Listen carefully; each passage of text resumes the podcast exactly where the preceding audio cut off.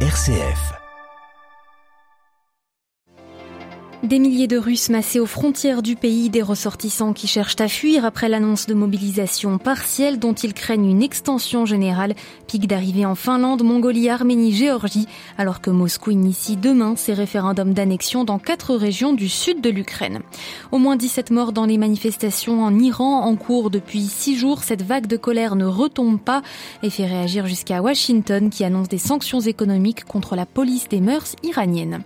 À New York se tient en ce moment un sommet de la CDAO. Il est essentiellement consacré aux situations en Guinée et au Mali, source de tensions entre l'organisation régionale et les deux capitales.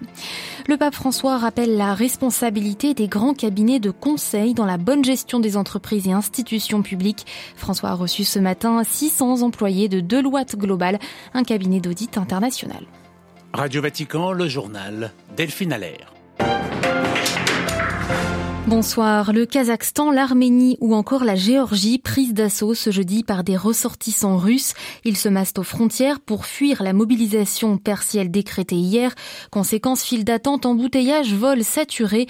Des manifestations improvisées ont également eu lieu dans une trentaine de villes russes. Au moins 1300 personnes ont été arrêtées selon l'ONG russe OVD. À Moscou, le point avec Jean-Didier. Sur les réseaux sociaux, on voit des vidéos de files d'hommes devant les bureaux de recrutement. Sur certaines, ils sont disciplinés, mais on rapporte également des difficultés pour les officiers recruteurs à convaincre les hommes de s'enrôler. L'un d'eux tentait de motiver les appelés en leur disant que d'aller combattre améliorerait leur futur, ce à quoi on a répondu vous nous parlez du futur alors qu'on n'a déjà pas de présent. Il y a aussi des images de mères qui s'opposent aux officiers en leur signifiant qu'ils n'emmèneraient pas leur fils, ou alors des au revoir papa déchirants lancés par des enfants à leur père mobilisé.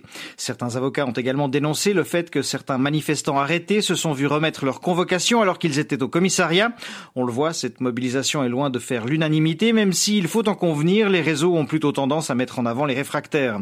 Ceux qu'ils peuvent continuent de quitter le pays. On trouve toujours sur les réseaux sociaux des images de files de voitures interminables à la frontière avec le Kazakhstan, la Mongolie ou l'Arménie, sans compter les halls d'aéroports pris d'assaut par une population essentiellement masculine, preuve que le combat politique n'est à leurs yeux plus d'actualité.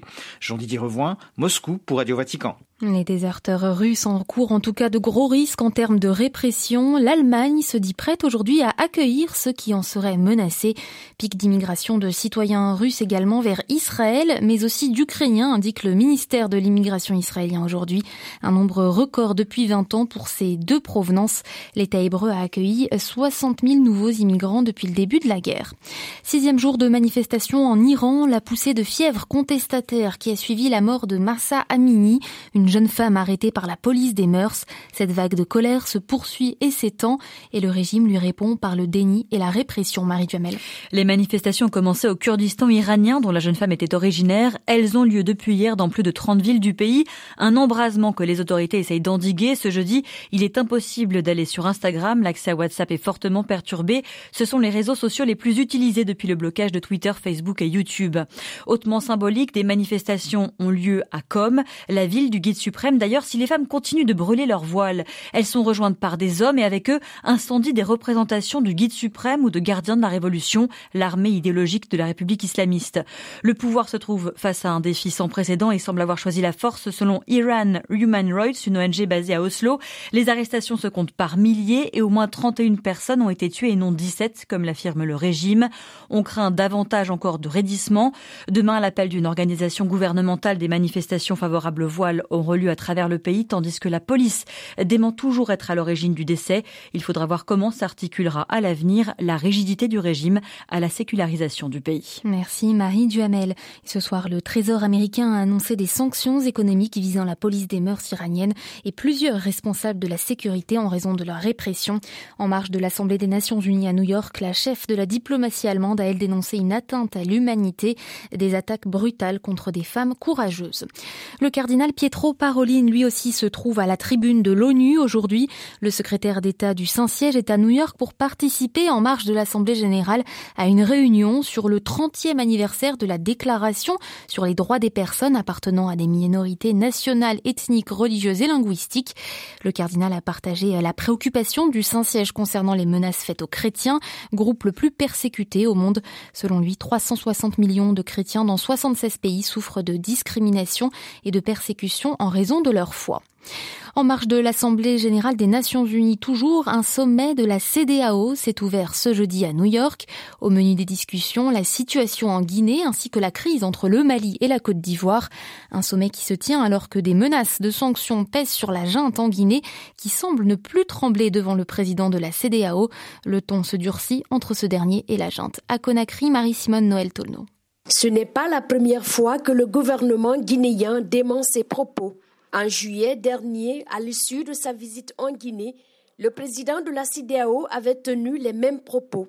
Umaro Sissoko Ambalo, hier mercredi, a déclaré de nouveau aux médias français RFI et France 24 qu'il avait obtenu de la junte au pouvoir lors de sa visite en Guinée un accord de céder la place à des civils élus au bout de deux ans de transition. Des propos que qualifie le colonel Camara de mensonges dans sa vidéo ce jeudi adressé à un correspondant de l'AFP. Peu avant l'ouverture d'un sommet ce jeudi à la CDAO à New York, Ambalo, dans ses déclarations hier, a aussi prévenu que la Guinée allait au-devant de lourdes sanctions si la junte arrivée au pouvoir par la force en septembre 2021 persistait à vouloir s'y maintenir trois ans. Aussi bien que la junte en Guinée s'accote sur sa position aussi bien que le président de la CDAO, Umaro Sissoko, Ambalo, se maintient sur le sien. Marie-Simone Noël Tolno pour Radio Vatican. En Océanie, le premier ministre de l'archipel des Tuvalu se démène contre la submersion de ces îles. Selon lui, deux des atolls sont déjà menacés. Comme d'autres États insulaires du Pacifique, le petit archipel et ses 11 000 habitants font face à la montée du niveau des océans. Ces petits États du Pacifique qui ont justement aussi lancé cette semaine depuis New York un appel à mettre en place un processus légal formel pour conserver leur statut d'État, même si leur disparition géographique advenait.